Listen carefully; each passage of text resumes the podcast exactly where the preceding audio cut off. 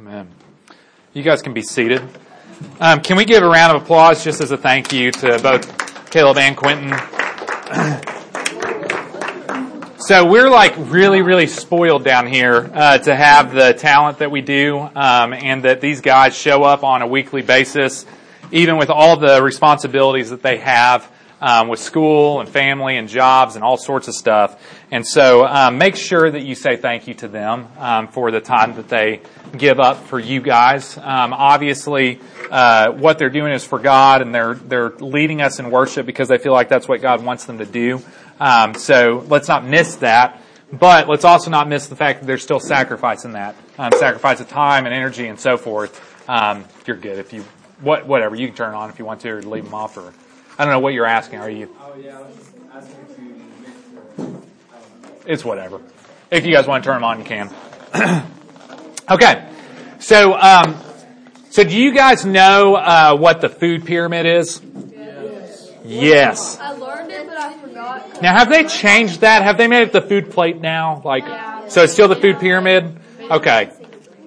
So it's still the food pyramid. I know that there's been like controversy about like how much you know, portions you get of grains and meat and all sorts of stuff. I was thinking of the scientific food pyramid. I thought you meant the animals, like we're at the top.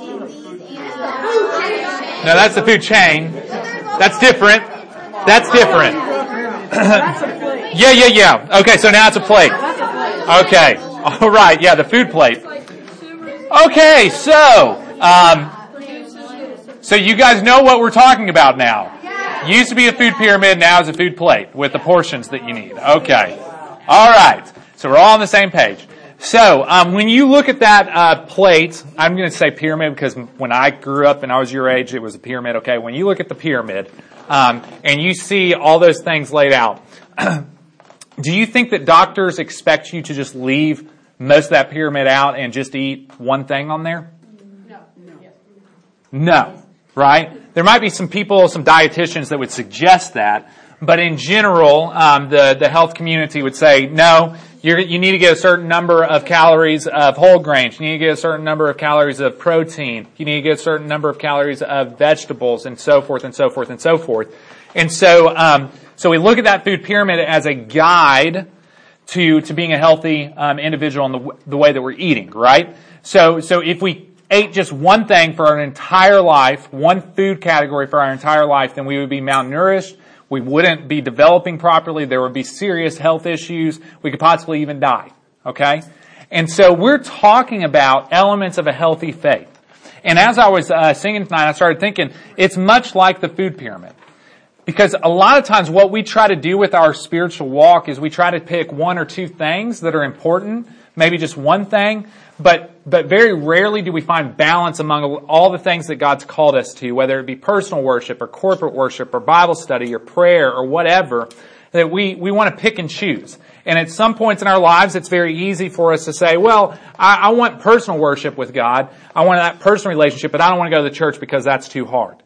But that's like leaving out meats off of the food pyramid. Or maybe I just go to church and I'll let the pastor digest it for me and he's going to spit it up like a bird into a baby bird's mouth. Um, and, and I'm just going to eat mush my entire life spiritually. And, and I'm not going to go to the rigors of actually having my own Bible study or figuring out what it looks like to spend time with God in my own time. And I'm just going to leave that part out. But again, it's just as faulty. We need a spread of what God has given us is what we call the spiritual practices, the spiritual disciplines. And so we're talking about um, these different spiritual practices and different, different spiritual disciplines that, that impact us on a soul level, that impact you guys and transform you guys. And so we are malnourishing ourselves if we say, well, I'll pick this spiritual discipline, but I'm not going to do any of these spiritual disciplines over here. That would be like me saying that I'm just going to eat meat the rest of my life and not eat any other vegetables or drink anything or, or whatever, and I'm just going to eat meat. That would be completely absurd, right? Okay, so tonight we're going to talk about something I'm really passionate about. Um, we're going to be talking about what it looks like to worship God um, individually. And, and part of what we're going to be talking about are, are some core spiritual disciplines. Now, when I say discipline, I don't mean something that is like really, really bad, like a parent does to you. Well, it's not bad that parents discipline you, but you might feel like it's bad when a parent disciplines you. But we use the term spiritual disciplines because it's not always easy. In fact, there is a, a, uh rigor to it that, that we need to embrace because sometimes we just don't want to do what we, what we should be doing, like reading the Bible or praying or spending time in, in individual worship. Sometimes it just feels easier to not do it, right? And so, so there is a discipline to it. And, and, and, and as we develop spiritually and as we grow in our relationship with God, we have to have a plan that goes along with that. Okay? Because if we don't have a plan that goes along with that, guess what? You and I are human beings and we're going to slip into doing whatever's the easiest, which for most people is either just not going to church, not really uh, uh, pursuing God, or for some people that might feel like that they're good Christians, it's coming to church, but that's about where it stops.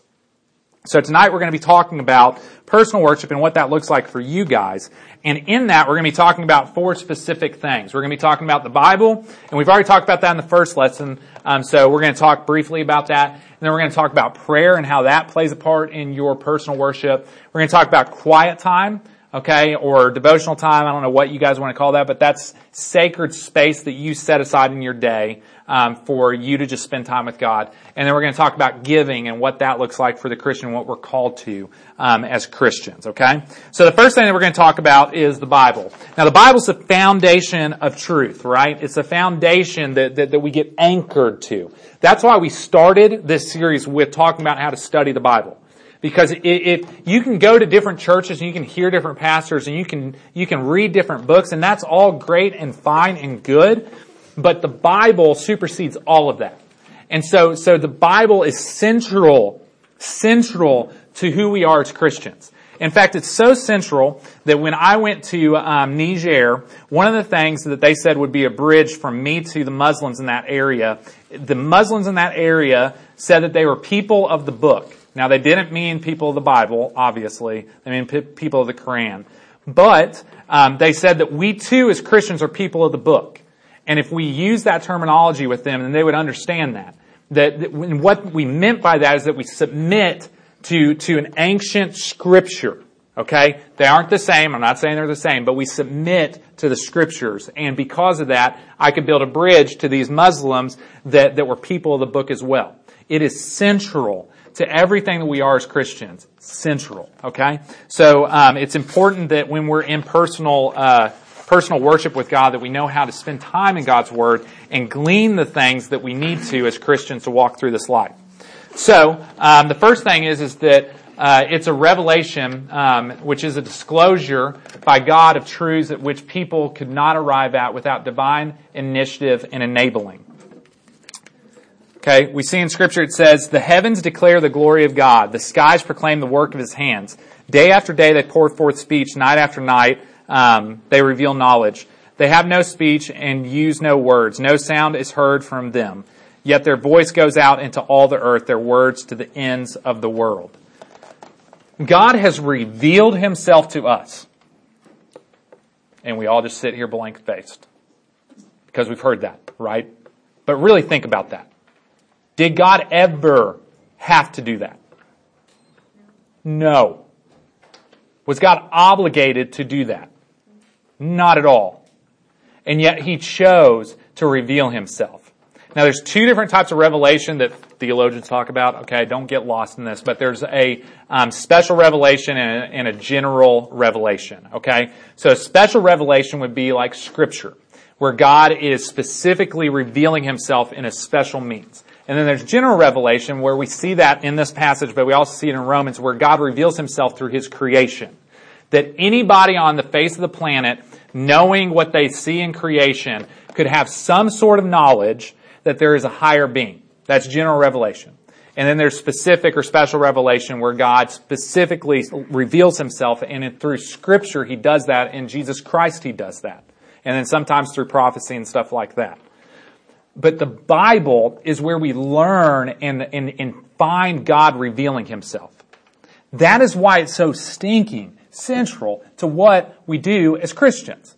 Because if we think that we, we know God but we don't know Scripture, then, then we're basing that off of either our own ideas or the ideas of somebody that told you what to think about God.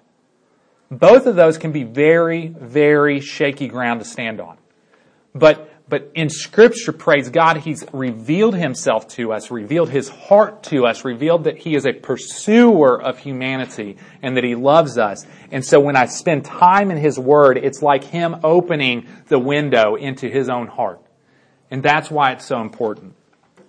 So the Bible uses a lot of different images about itself. So we're going to look at a few. We're going to look at nine images, and we're going to make this as quick as possible. Okay, nine images um, that the Bible uses to describe itself. Um, I don't think that that's a blank on there, is it?